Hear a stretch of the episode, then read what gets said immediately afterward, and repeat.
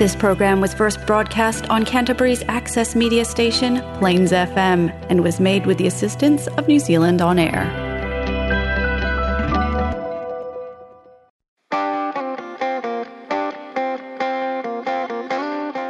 The Pest Buzz with Dad and Dawn.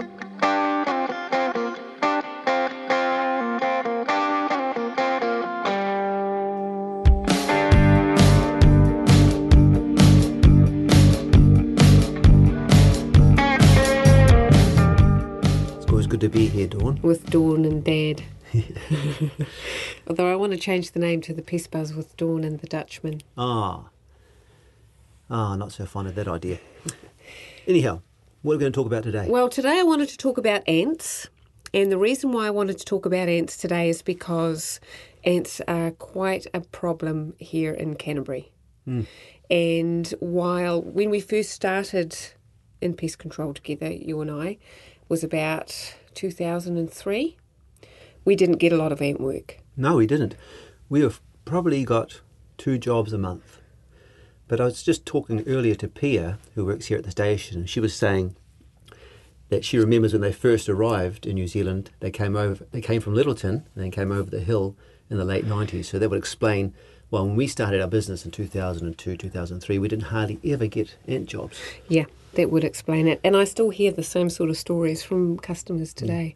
But now we're getting maybe two a day, in in, or in, in the winter even, Yeah, and in the summer, in February, five a day. Yeah. easy. easy. It's just ants, ants, ants. They drive people nuts. Yeah.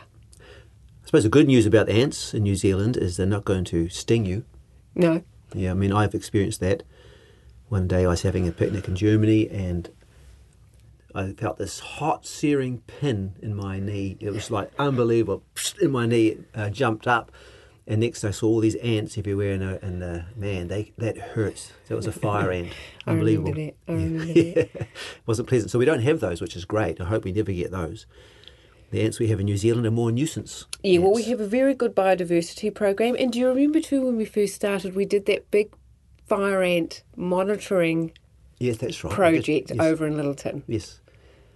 With uh, Mark Yeah. Tomlinson. You set up stations to monitor. That's right. Yeah. Yeah, we're scared. We're scared at the time we're going to get them, but they, have, they haven't hasn't eventuated, which is great. We still have all the normal ants, just uh, you know nuisance ants where you see trails coming to your kitchen, going for the sugar, going for the food, and uh, we you know people uh, g- uh, open up their food containers and are full of ants, that type of thing. So, but we don't have the ants that, for example, eat your house, like which is another name for them is termites. We don't have those here, or maybe pockets of them in the North Island here and Yeah. there, but not down here. Yeah. So just nuisance ants, which are very hard to control. Every time someone rings about ants, um, the first thing I will say to them is when we refer to ant control, it's not about extermination. We can't say to you, you'll never see another ant. You know, it's not like a rat infestation where you can say, like, no, we'll get rid of those rats, no problem. But ants, it's going to be ongoing and it's going to be a program that requires cooperation from the householder and also the work from the technician. And it's ongoing, it takes time, and you'll see a reduction over time and get control of it. But to say you'll never see another ant is over promising. So what's actually happening then?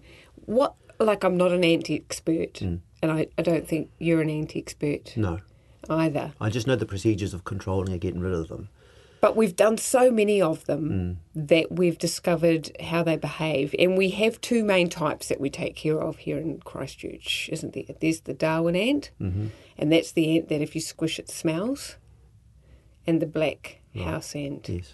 So that's just the name that we've come up with for the black house ant, but it's probably got some special There- special name or description for it. There are over 12,000 species of ants. Oh, well, there you go. And every country in Ireland, except for the Antarctic and Arctic, and, uh, has a native ant. So they're a very, very, very successful uh, insect. Yes, we have a native ant as well. Yeah. So, you know, why ants are so difficult to control? They're clever. They they've got they got this hive mentality. They communicate to each other via pheromone, and that pheromone communication is very complex. And uh, as they, you'll see if you watch ants, they'll come together. They'll have a wee chat together, like they exchange information, and then they pass and carry on. And um, they might be telling that other ant through smells, oh, the food source is there, and it's really good and rich, and we should all go and get it. And uh, or they might say the food source is bad, don't go there. And they also have very clever triggers in the hive or the colony. For example, if they bring a certain food source in, you put your you put your bait down at home. You go to Mitre 10 or Bunnings or whatever you go to, and you buy the bait and you apply it here and there, and you get a great success. Ants all over it. But if you don't do it properly, you know that the, the they have a trigger in the colony that if their population drops suddenly because of a food source, they send a message: no more of that food. Don't bring it anymore. The Queen sends that Yes. message, doesn't she? Yes. She controls it all. Yeah. So if you haven't done your baiting correctly or put enough out, the message might get put out, don't touch it. And you hear it all the time. Oh, I put the bait out and uh, they're all over it, but now they won't even look at it. And we get that a lot, don't we? Yeah, we do. Yeah. So that's why we've come up over the years with a program to control ants. Now, if you want to do it yourself, you can. It's certain aspects of it. Probably the first uh, thing to do is housekeeping. So everything in sealed containers. Any spills should be wiped up very carefully, so leaving no residues of sugar. Wipe your benches down, that type of thing. So that's the first thing you can do. And then if you are going to try to do it yourself using bait, use the bait in multiple locations where the ants are active and keep applying the bait to the ants as you see them. So if new ants pop up, give them the bait, but keep it going there. Don't stop. Keep the food source available because they take that bait back in the little pockets in their mouth and they feed it to the queen and the, and the young and they wipe out the nest. But if you don't do enough of it, it won't work. And you get that problem where they say, don't bring that anymore. And another thing, a common mistake that is made in the home is people apply fly spray. So, Ah. oh, there's ants, fly spray, fly spray. And of course, it, it kills every ant that you, you see and spray on. But ants are sensitive about chemical and they can tell if there's a dangerous chemical in front of them and they won't go there ever again. So every area you, you fly spray is going to push them to another area. You fly spray that area, push them to, to another area. So you're spreading the ants around your house. And that's why just traditional sprays don't work either because um, they sense it and they don't go near the area. So what we use is fipronil-based sprays, which they cannot sense. So they, they, they walk across it, they pick up the microns, they die. Right. Yep. So, what you were talking about was if a householder or a person has an infestation, first of all, how do you even know you've got an infestation of ants as to, opposed to a few ants that are coming in from the outside um, to grab some food?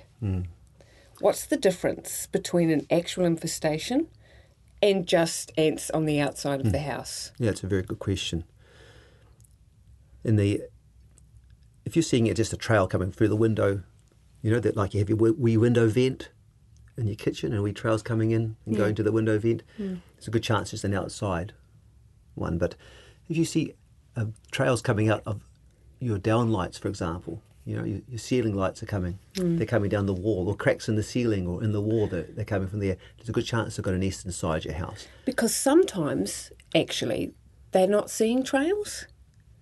So I've talked to some people and they said, Look, I've got about 10 ants and they're randomly walking around the top of my bench top in the mm-hmm. kitchen. Mm-hmm. They don't seem to be going anywhere and I wipe them up and they haven't really come back. Yeah. Well, as we said before, I'm not an entomologist or an expert, but I, if, for my knowledge, ants have these scouts out looking for food, ah. so there could just be a random amount of ants looking for a source. Oh. And once they find it, they'll go back and lay the trail so that people, the other ants can go back and get the food. And that's what you were talking about the pheromone, Yes. the complicated pheromone, the way they communicate with each other. Mm-hmm. So you're saying those ants that we see just randomly walking around, what looks random, mm-hmm. are actually scouts trying to find a food source for the nest. Just to communicate back. And then once they've found that, they go back and they'll communicate with each other by that touching Yeah. that you were talking about before. And then all the worker ants then start coming out. And start, you know, harvesting whatever is there for the colony. Right. Yeah. And, if, and they establish themselves in walls and in ceiling cavities, in gardens, bark areas, eh, all over the around the house and in the house. Yeah. Right. Cracks in the concrete. You see, people don't seem to have an issue with ants on the outside or in the gardens. Hmm. But I don't think you, I don't think you need to really. No. I don't think ants outside are a problem. They they're doing a good job. And so then why do sometimes people call me up and they say, oh, I've got ants all through the dog food? And then I get another call from somebody else and they say, look, I've got ants all through the jam and the sugar. Hmm. because different ants have different diets. So we would just simplify it as protein feeding ants. So they eat they will eat meat, proteins. Okay. And you've got sh- uh, sugar eating ants. Right. Yeah. It's not saying that that's exclusive. It's, they might do both, but Oh. yeah. So but there's dominantly protein eating ant. Go for the dog food. Yeah. So different part times of the year, they might switch to a different type of diet depending on what the nest needs. Is that what you're saying? I don't know. Okay. But, well, uh, it makes yeah, sense to me yeah. That, say, for example, if a queen needs to reproduce, that she would need protein to do Mm. that. Yeah. But that to keep all the workers going and everything else going, then they may need what you were saying, the carbohydrates or the sugar. Sugar. Yeah. Yeah, that makes that makes sense to me too. But again, So when you that- were going to do a treatment, for example, if the person was finding that they were eating dog food or protein, you wouldn't go out and get a sugar-based bait. yeah, that's right. That's a very good point. We should feed them what they're feeding on. Yes, and then that, that that way we'll get the best results. Yep. Because if they're going to avoid it, then you've still got a problem. Yes, and it's also when we get people, you know, customers ringing Elite Pest Control and saying, "Oh, they're not going anywhere near the bait." It could be just that. It could just be that they're looking for protein. They are wanting that. You remember when we, when we had the Argentinian ant procedures going on? We were always feeding them protein bait. All the time, it was a special bait called uh, Xstinguish, I That's think. right. It's still available. That fipronil-based bait that you were Yeah, talking that's about. right. Yeah, so it was a protein bait. They like protein, so Very expensive. there's no point putting down sugar for them because it wasn't what they were after. Yes, I do Mm. remember that. Yes.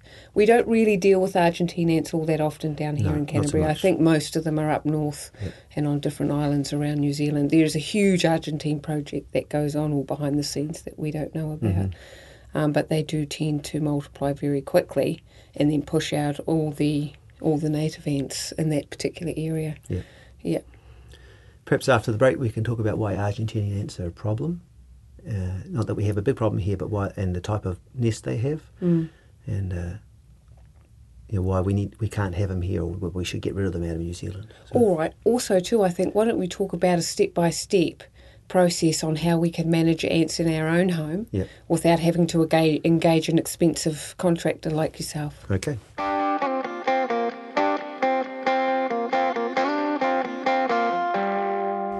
So, Dawn, now that we're back on air, we're going to talk about uh, ants. I'm going to ask you some questions because you've got you've got 20 years' experience in this business, so you know a lot about the products, the controls, and also specifically Argentinian ants. I know that's not a major problem here, but we do get them.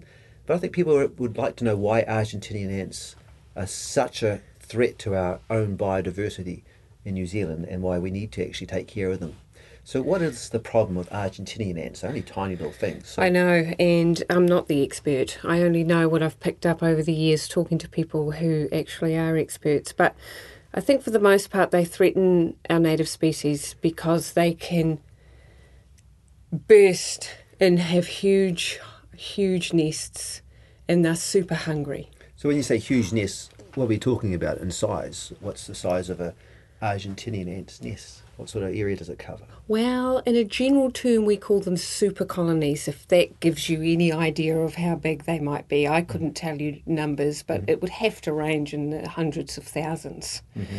And if they're threatened, the Queen can tell her workers to split off mm. uh, very quickly so that they, they can survive in, in different pockets. Right. So, what are they doing to the other ants in the area? Well, they displace them. Yeah. They move them out. They eat all their food that they rely on to survive. They will eat things like lizards, the birds' eggs.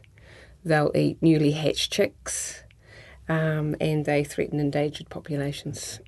So, it's not just other insects that, that they're endangering, it's the our native birds. Absolutely. Lizards. Yeah. Their, their appetite is insatiable Right. for protein and sweet foods. So it's no wonder then that there's a lot of focus about them. And when they first arrived here in Canterbury, I know we spent a lot of time looking for them. Yes. Okay, that's interesting. So that's for people to see Argentinian ants. How can they tell if it's an Argentinian ant as just say the other ones we talked about?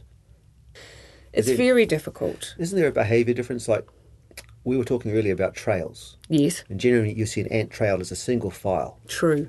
And I remember Argentinian ants when we were taught about them was that they have multiple, and they're also quite busy, you know, frantic, and multiple trails. Yes, that's true. Yeah. And was it when you squashed them? Did they smell?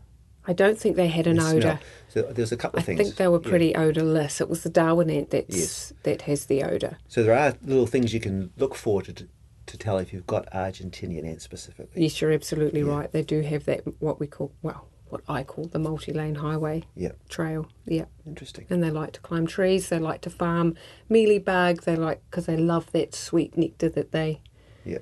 uh, excrete out of their bottoms. Now, but we mentioned before about do-it-yourself pest control. With ants, what can a person do to get ants under control without calling a pest control f- first? Well, I think first of all, my advice would be to, is to not use fly spray. Mm-hmm. Most people will immediately get out the can of Black Flag and uh, spray, mm. and they'll find that they get quite a good result for a short period of time. Yeah. And then they'll they'll come back, or they might come up in a different area of the house, mm-hmm. and they won't know why. So they'll grab the fly spray and they'll spray that again, and they'll get a nice result for a, for a few more weeks. Mm. Yeah, I think a few more weeks is pretty optimistic, Dawn. I'd say just a few days. The the uh, fly spray won't give them weeks control from what I've experienced. All right. I disagree. Well, I think it, it depends. You're you're not wrong, and I don't think I'm wrong either. Shall we just agree to disagree on that? okay. But basically, what I'm saying is that the fly spray will give you a short term control. That's right. That's fair. And you're only taking care of the ants that you can see.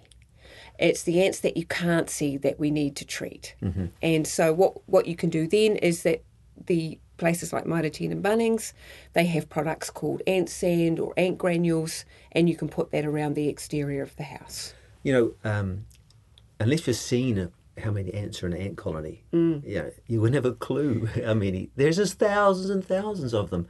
And one time I was in a ceiling uh, looking for ants, and I lifted up the insulation, Yeah. And I couldn't believe it. It was like a the whole thing was black and Yeah. moving. It Yeah. was unbelievable. There was like millions of ants everywhere in the ceiling.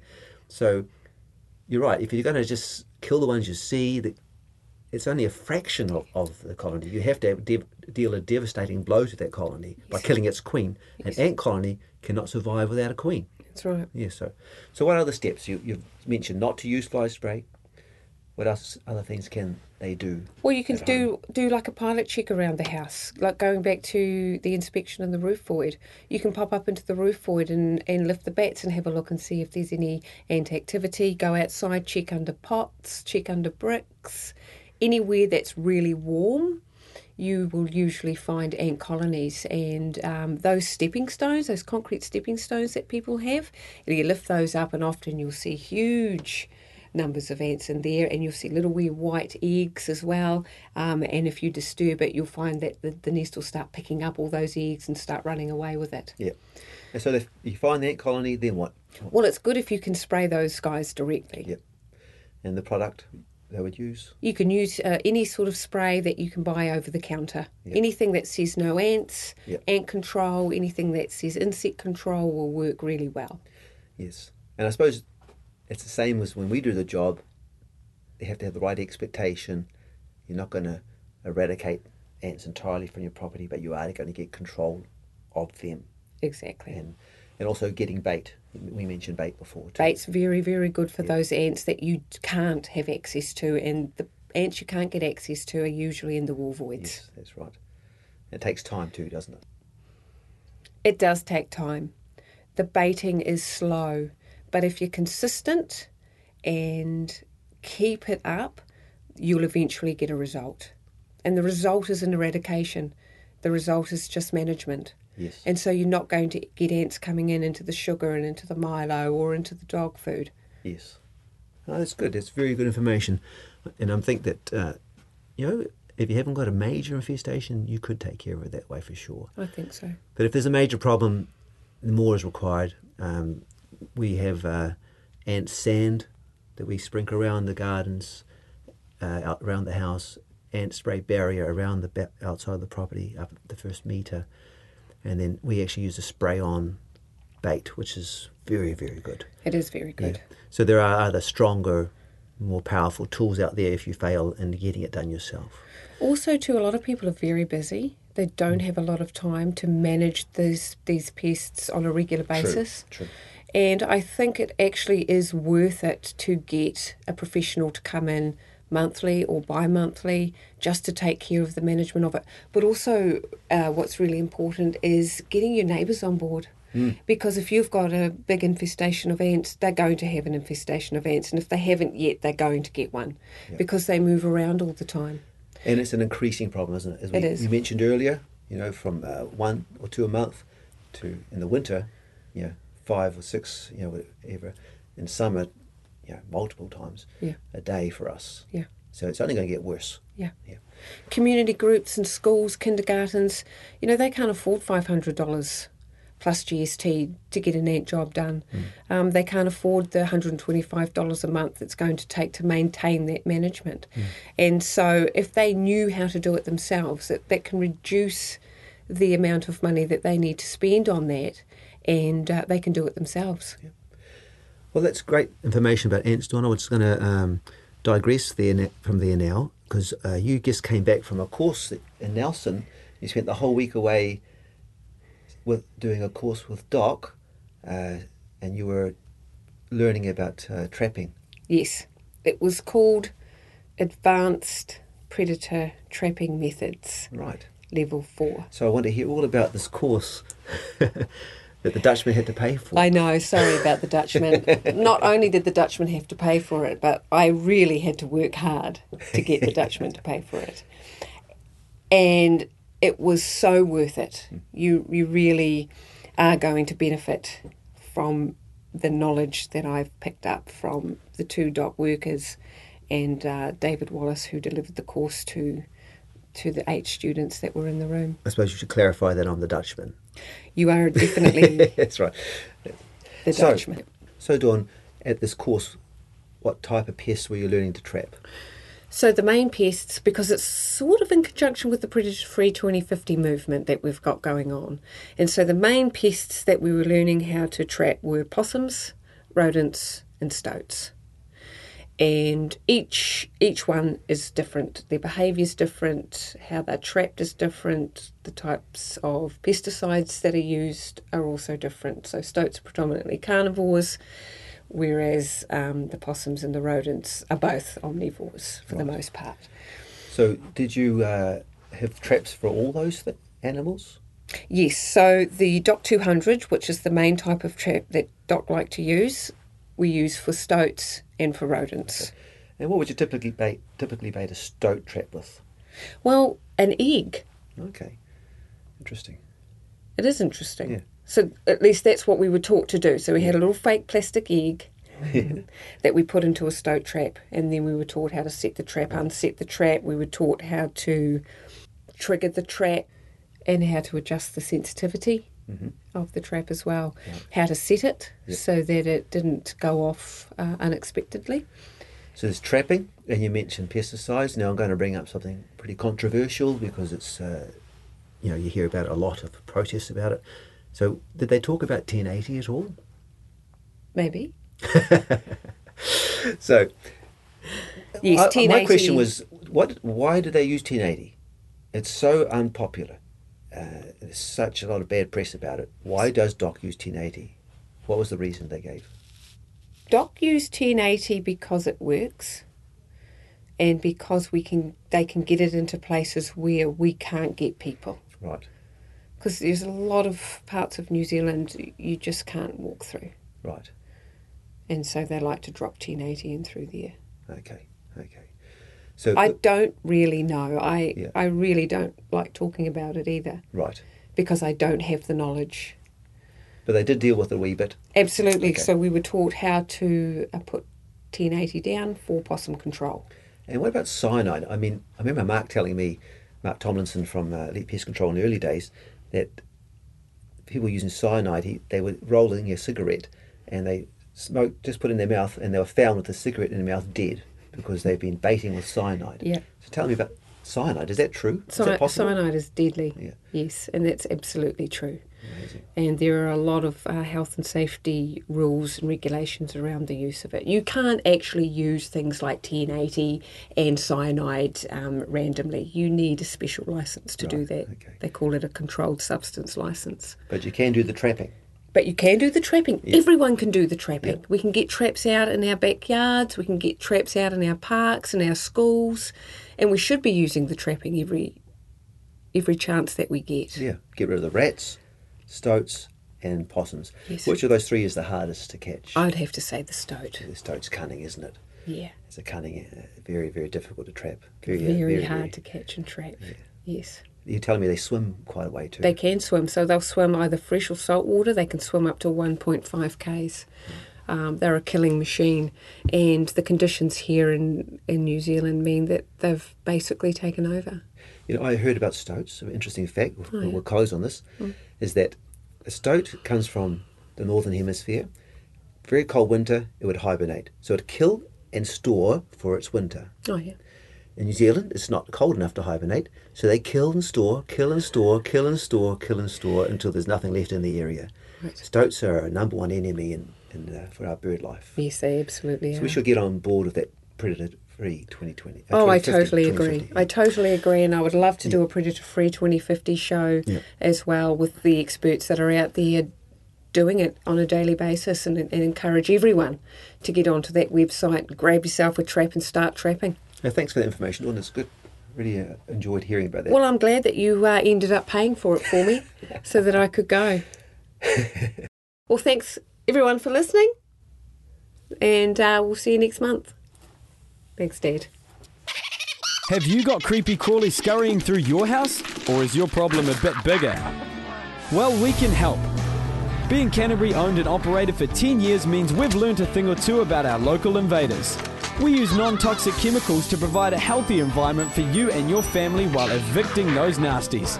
And satisfaction is guaranteed, so eliminate the problem quickly and safely. For a full range of services, visit our website elitepestcontrol.co.nz.